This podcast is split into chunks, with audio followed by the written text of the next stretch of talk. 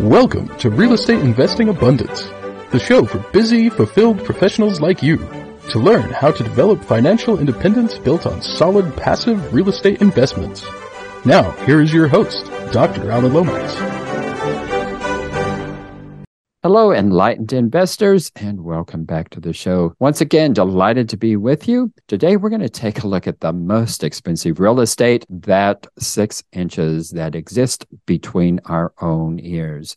And with us today is a veteran of twenty-five years experience, uh, Shannon Robnett, and he has been involved from start to finish on over three hundred fifty million dollars in construction projects such as multifamily, professional office buildings, city halls, fire and police stations, schools, industrial projects, and many self-storage. Along with his knowledge, knowledgeable team, uh, Shannon Robnett Industries.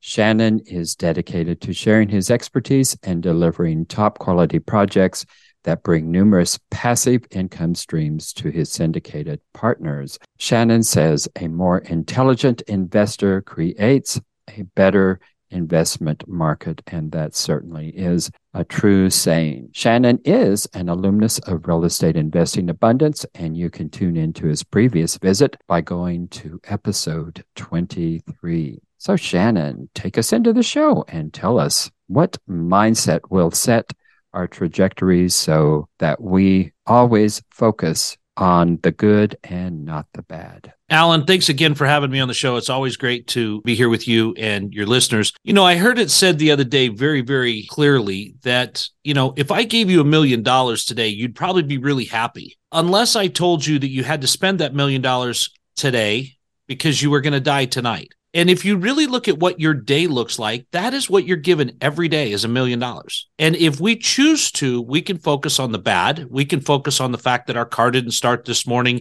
We can focus on the fact that our rent is late or that prices are going up or that we can't find chicken eggs. Or we can focus on the fact that we are alive. We have the opportunity to make a difference.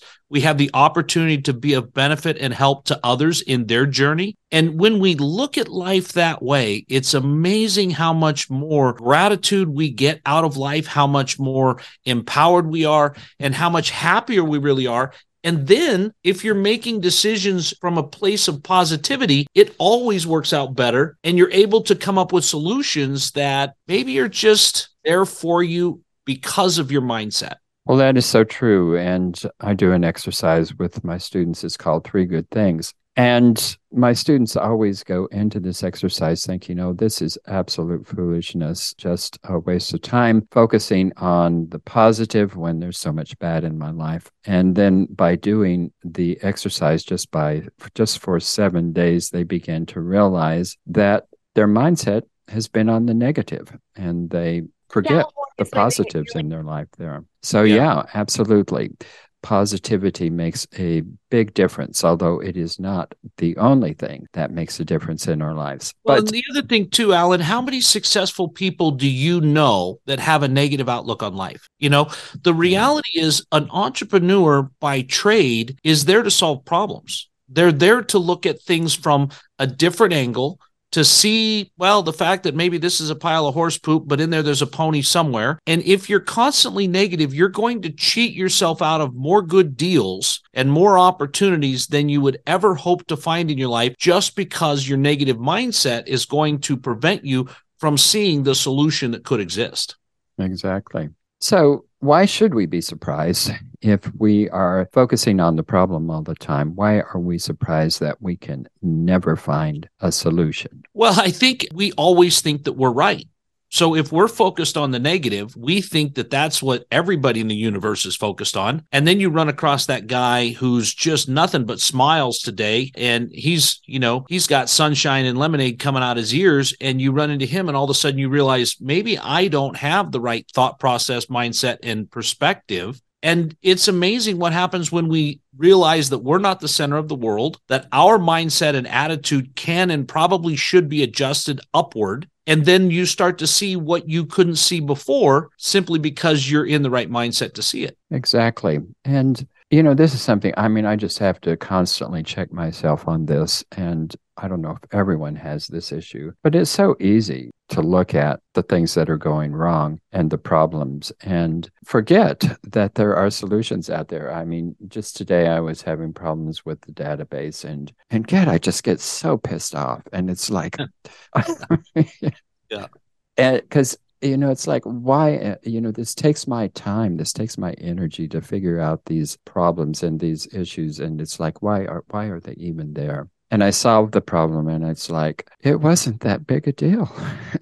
But yet. yet the other side of that is when your energy is being consumed by the negative. You know, it's funny how if you see a positive person, they they rarely get tired. They they always seem to have boundless energy, and they they always seem to be happy that they're alive. And when you see a negative person, they're always tired. They're always run down. It's like the negative energy in the universe, whatever you want to call it, just consumes what you have. And when you're done at the end of the day, you have less to give the world. You have less that comes out of your life. You're less productive. All of those things just because of where you're focused and how your energy is. So if you look at that and go, out of that comes everything else I have. I'm giving less to my employer. I'm giving less to my investment life. I'm I'm giving less to my property management company. I'm giving less to everything that I do. How can I possibly be at the top of my game? Exactly. Well, Shannon, you've been doing construction for a long time, and you say that there is no substitute for experience, and in conjunction with that, there is no substitute for good underwriting. So tell us about that.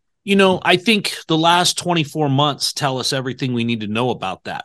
There's a lot of people out there who didn't understand the anomaly of having the lowest interest rates in five thousand years, or the, you know, the the cap rates that things were trading at, and and beginning to think that that was normal. And they were on a buying spree, and now they've got assets that aren't performing. They've got spreadsheets that were, as we call them, pencil whipped. You know, you, you sat there and you drank the Kool-Aid, and you, you adjusted this and you adjusted that. Next thing you know, you're nowhere close to reality, but man, your return sure is good. But you don't understand where you're off. You know, you don't understand that if you bought it at a three cap and you're planning on selling it at a three cap in five years, you're probably not going to achieve that. But you don't know that because you don't have the experience. Mm-hmm. And you've got these teams that have gotten very good at, you know, putting together the pro forma, putting together the, the spreadsheet, the underwriting to, that they see that doesn't reflect reality. And then you see people, you know, like my friend Ken McElroy, who, you know, has a two billion dollars uh, portfolio that only bought two assets last year. Why? Mm-hmm. Because there was only two worth buying. And we've done that uh, in the last twelve months. We haven't taken down near as much as we have in previous years, but we're looking ahead at twenty-three and twenty-four being very good years for acquisition, because unfortunately, there's a lot of people that didn't understand what historic norms were, what trends are, how to protect yourself, that cash flow will solve a lot of problems. Just ask my children. It solves most of their problem. My cash flow does, right? But, you know, there's people that that have done that, but they didn't have the experience to get there. And they've gotten, you know, a lot of them have gotten lucky. They had a great twenty-one. They had a good twenty-two. They had some amazing exits that had everything to do with somebody else buying their, you know, accelerated cash flow and all those kinds of things. But, but looking at historic norms and where things are at, you really need to apply that lens to things and go, man, what could happen if interest rates go to nine? Where are we really going to see cap rates at? And what should we be projecting? And what does real cash flow look like? And what about locking in long-term debt instead of taking that floater? And all of those things that that that experience has taught me, not because I got it right the first time, but because I, I whacked my head on that bar and I came around that blind corner too fast, and I didn't lock in my interest rate that one time. And, you know, just all those things that you learn through, you know, almost thirty years of, of being in real estate. Yeah. Well, I know it makes a difference. I sure had uh, some hard knocks and hard lessons in two thousand eight, and I certainly do things differently today than I did prior to that. As long as everything is, values are increasing, it's a nice place to be in real estate, but yeah. When they take a downturn, you can certainly have some really, really hard knocks. Where do you see things going? I, we were just in some discussions with a seller uh, just a few weeks ago, and they this was a self-storage unit. They were expecting a price of about one point three million dollars for this property, and I did the underwriting, and I came in at six hundred thousand dollars. six hundred to fifty thousand. And I'm going, well, God, there must be something wrong with my underwriting. So I went to four other experts in the field of uh, self-storage and just asked them to do their own underwriting. And I didn't, and all I did was give them the T twelve and the rent rolls. And sure enough, they came in with the same underwriting that I came into. So that's the offer I made. And of course, the, the seller was not at all interested in that. So I guess my question in this is, you think that two thousand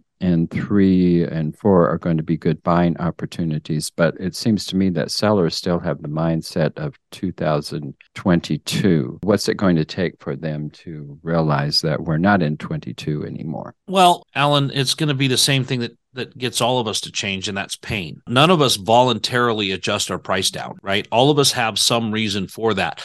And, you know, one of the things that that I see with with what you did likely was, you know, price in current interest rates. That takes the cash flow down quite a bit. Then everybody's learning this term, Alan, D S C R. Every, everybody never heard it before, because at two percent interest rate or three percent interest rate, you cash flow like a demon, right? It's no big deal. D S C R is not part of the question. But when you're starting to get into the sixes and sevens with interest rate, you know, we're returning to historic norms, right? Mm-hmm. I mean, the, the reality is cap rates should trade at two percent, one and a half to two percent over interest rates, right? Mm-hmm. So if you look at where we're trending on multifamily, interest rates are at five, five and a half. On agency product, that means you should be looking at seven caps on your apartments, and we're still trading sub five because of a supply and demand issue, right? Mm-hmm. Um, but but a lot of people are learning the lesson that cash flow has to be there. This this whole, we saw, Alan, hey, we did five of these units and we proved the model that you can, you know, spend ten grand and you can, you can get them up three hundred bucks and this is going to work. And then people rushed out and they, they bought it based on that expected cash flow. They gave it up because they wanted the deal. And there's always that, that FOMO that always leads the last people to be the ones that get stuck because they didn't do the kind of things that really good underwriters do. And Alan, as you know, if there's not cash flow in the deal, it's really hard to make the deal work. I don't know too many people that like to buy real estate so they could take and send their paycheck to their real estate investment. And so we're just we're just seeing that. I think we're going to go back to historic norms. And if you're in the game and you've been in the game three or four years, go back and and and call a, uh, call your broker and ask for somebody in the office that's got twenty years of experience and ask them what cap rates were in ten and eleven and two thousand two and two thousand four, and ask them where interest rates were, or go the same place I tell my kids to go. Google it. He'll raise you. You know, he'll give you the right answer, but you can get your information and you can do your own education and, and make sure that what you're offering is adequate and you're not getting into a situation where you're overpaying. I've got a, I've got a decision to make today. We've got something that that they they feel is a six cap. Six cap works with some assumable debt, but we're looking at other product in the market at a seven cap, and it's similar product, and you just have to make the decision of, are we going to do this or are we going to do that? So it, it it really has become, and it always does, you know, give it about thirty-six months and buyers, the buyer's market fills up and it becomes a seller's market. And you know, I think we're kind of in that transition. I don't know if we're ever going to get enough product in the next five years to make it a true seller's market, but it's definitely shifted. You're not nine guys that are fifteen guys at a table going to a best and final. Mm-hmm. Well, you know, a lot of it that has been actually driving the market, particularly in multifamily and, and self-storage, has been the entrance of institutional investors who, well, they're more they're satisfied with uh, cash flows of three and four percent, or or even less than that. Do you see this trend changing? Uh, are institutional investors going to go elsewhere, or are they still going to be a part of the market that is going to be uh, something that's going to have to really be considered? I think with interest rates changing, I think institutional investors are really going to throttle back on their buying. They're going to be very selective. You know, when you're down near three percent interest, Alan, you can solve a lot of problems with that additional cash flow, that additional three percent that you used to be giving to the bank, right? Mm-hmm. Uh, on your interest payment. And a lot of people came in and they locked in a lot of long-term debt that puts them in a position that keeps them happy for a while. Uh, there's those that didn't lock in the long-term debt that are having interest rates change. They're having, you know, they're, they're on floating rate debt. I think they're going to become buying opportunities. And but I don't think anybody is in as much of a hurry as they were in twenty-one to buy anything. Uh, in twenty-one, everybody was buying everything and they were, you know, rushing headlong down the hallway. Now we've got some, you know, I just want to call it some uh, prudence coming into the market, and people are going, well, you know, maybe interest rates are going to go up, and if they go up, then it affects me this way. And they're starting to have some of those thought processes and conversations. And I think that that is ultimately going to spill over. You know, we saw BlackRock write off a trillion dollars worth of their real estate portfolio because of some of the purchases that they had done. Right. Mm-hmm. And when, when you see big guys like that, not a trillion, sorry, uh, uh, it was a several billion dollars in their real estate portfolio. When you see guys like that that got overzealous, we saw that a couple years ago with Zillow when they got overzealous, and, and things like that just happen. You know, mm-hmm. Then you see institutional guys kind of throttle back on it. And so I think it's going to be a great buying opportunity for those that are well positioned and those that are picky, those mm-hmm. that understand what their model is and they really understand what they're going after. I think it'll be a very easy market to see where the deals are at. Enlightened investors, if you haven't done so already, be sure and click that like button and also click that share so others can take advantage of the content. And finally, be sure to subscribe so you don't miss a single one of our upcoming episodes. You're in you're in Boise, and Boise has had a really huge run, uh, essentially really, I don't know, the last three to five years here. What do you see happening in Boise? We've seen a lot of growth, and you know, we're like the rest of the nation. We've seen our rents kind of trend backwards two and three percent, but after double digit rent growth for five or six years, it's it's okay. Nobody gets mad at Tesla stock dropping by five percent in a week. Why are we upset that interest rates or that that uh, rent growth has stopped going nuclear and, and everything, but we still find ourselves as one of the cheapest places in the nation to live, with good jobs, incredible outdoor opportunities, and it's a wonderful place to raise a family. So we still see net migration headed our way, and those things are definitely good for us. We still see, you know, we, we, we've seen an uptick in vacancy, but we're still not above five percent, which again, most people look at it and go, oh my gosh, there's been a three percent increase in vacancy. Well, a three percent increase in vacancy from two percent is still well within the industry industry norms.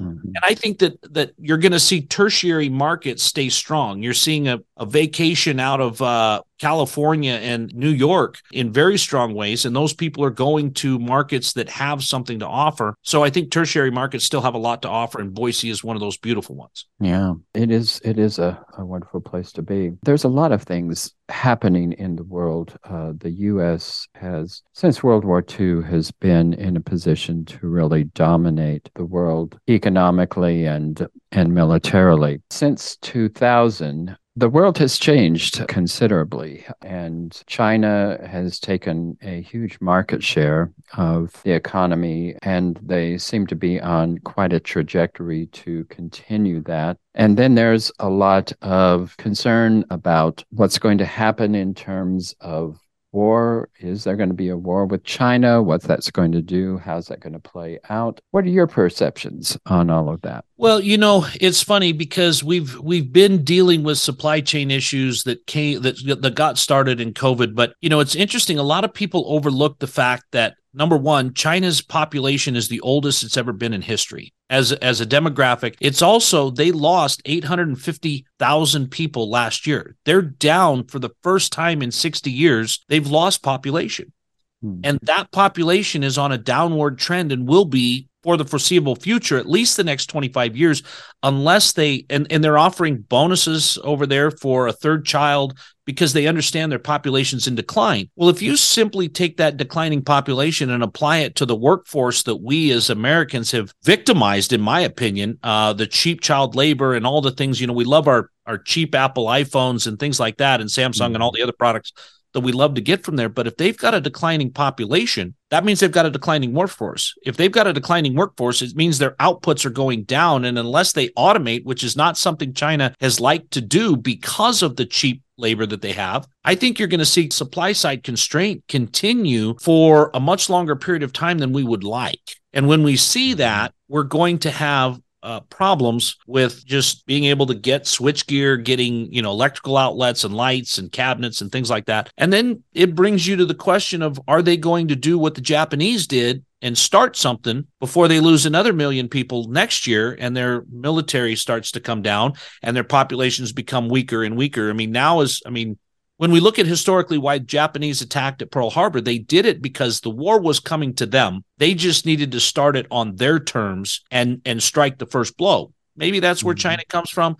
Either way, I think that what we see for goods and services and trade that we see with China now is going to be our norm for the next three to five years. Well, what is Vertical Equity? Vertical Equity is our fundraising arm. So I have uh, really four companies. I've got Shannon Robnett Industries is our umbrella company, but Vertical Equity is what we use when we raise capital, when we reach out to investors, when we have that relationship. We also have Executive Management Services that does our property management, as well as Phoenix Commercial Construction, which does all of the construction. So I like to keep everything in its own instead of throwing everything in one big pot of soup, because it keeps the book straight. It keeps the accounting straight. It keeps the people straight. And hopefully in all of that, it keeps me straight.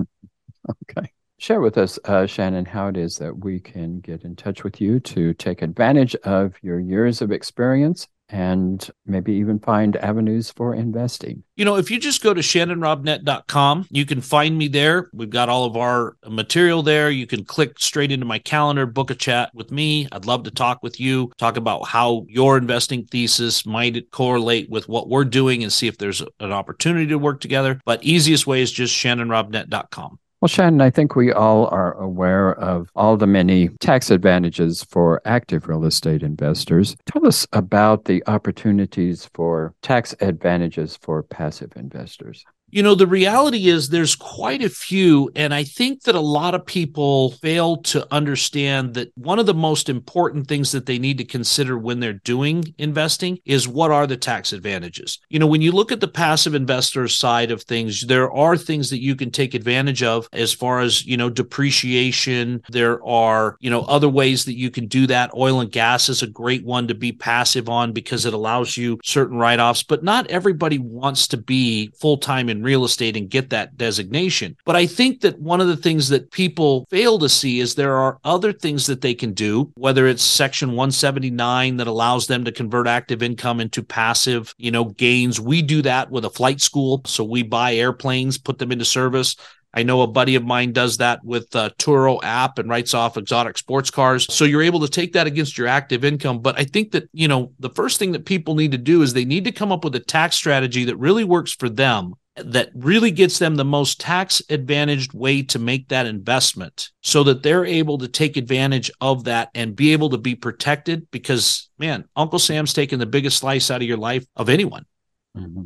Well, Shannon, the not all tax advisors are equal. And so you're talking about a number of different industries, and I suspect that each of those industries have their own specialists. How do you go about finding an advisor who can advise you on all of these tax issues? Well, Alan, that's a great point. You know, most people go to their accountant for their tax advice, and they go to their accountant about this time of the year, February, March. The problem is the cake's already baked. So you can't change the recipe. The other thing is accountants put things in boxes. Accountants usually are very organized people. What most people fail to have is a tax advisor, and they're very, very different. Either a tax advisor or a tax strategist will sit down and will look at what you do and how you do it, and will see that the changes that can be made in your daily life that will get you to the place that will provide the results. But you have to plan that ahead instead of going in just to your accountant and going, hey, how come you can't save me any money? Well, the recipe's already added. Everything's done. The only thing I can do is arrange it. But most people fail to find tax strategists. And I... If you want, send me an email. I've got a couple of really great tax strategists that all they do, they don't do accounting. They don't want to replace your accountant. They like sleeping this time of year where, you know, accountants are working eighty hours a week to get everybody's stuff done.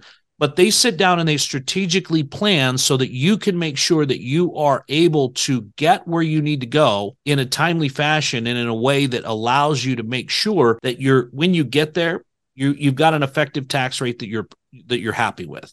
And viewers and listeners, we will have Shannon's email address so you can shoot him that email and get those recommendations. Well, Shannon, it's been a pleasure being with you once again. Always good to talk to someone with the experience that you have under your belt. And uh, it's good to hear that there are positive things on the horizon. So thank you so much, Shannon. Alan, it's great to be here again. Enlightened investors, don't go yet. I have just a couple of quick requests. You know the drill, like, share, and subscribe. But we also need your help to build our audience, so please go to your favorite podcast app and leave us a five-star rating and review. I'll be most grateful. Until next time, prosper and live abundantly. Thank you for tuning in to Real Estate Investing Abundance, brought to you by Steve Talker Capital, a company working for passionate professionals like you to develop financial independence built on solid, passive real estate investments. As part of our efforts to make the world a better place, Steve Talker Capital contributes to activities and organizations committed to better understand the equine. These endeavors attempt to enhance the human treatment of horses worldwide. Steve Talker Capital, working for a world where all creatures, great and small, flourish abundantly. For resources to develop your financial independence, connect with us at Steve Talker dot com.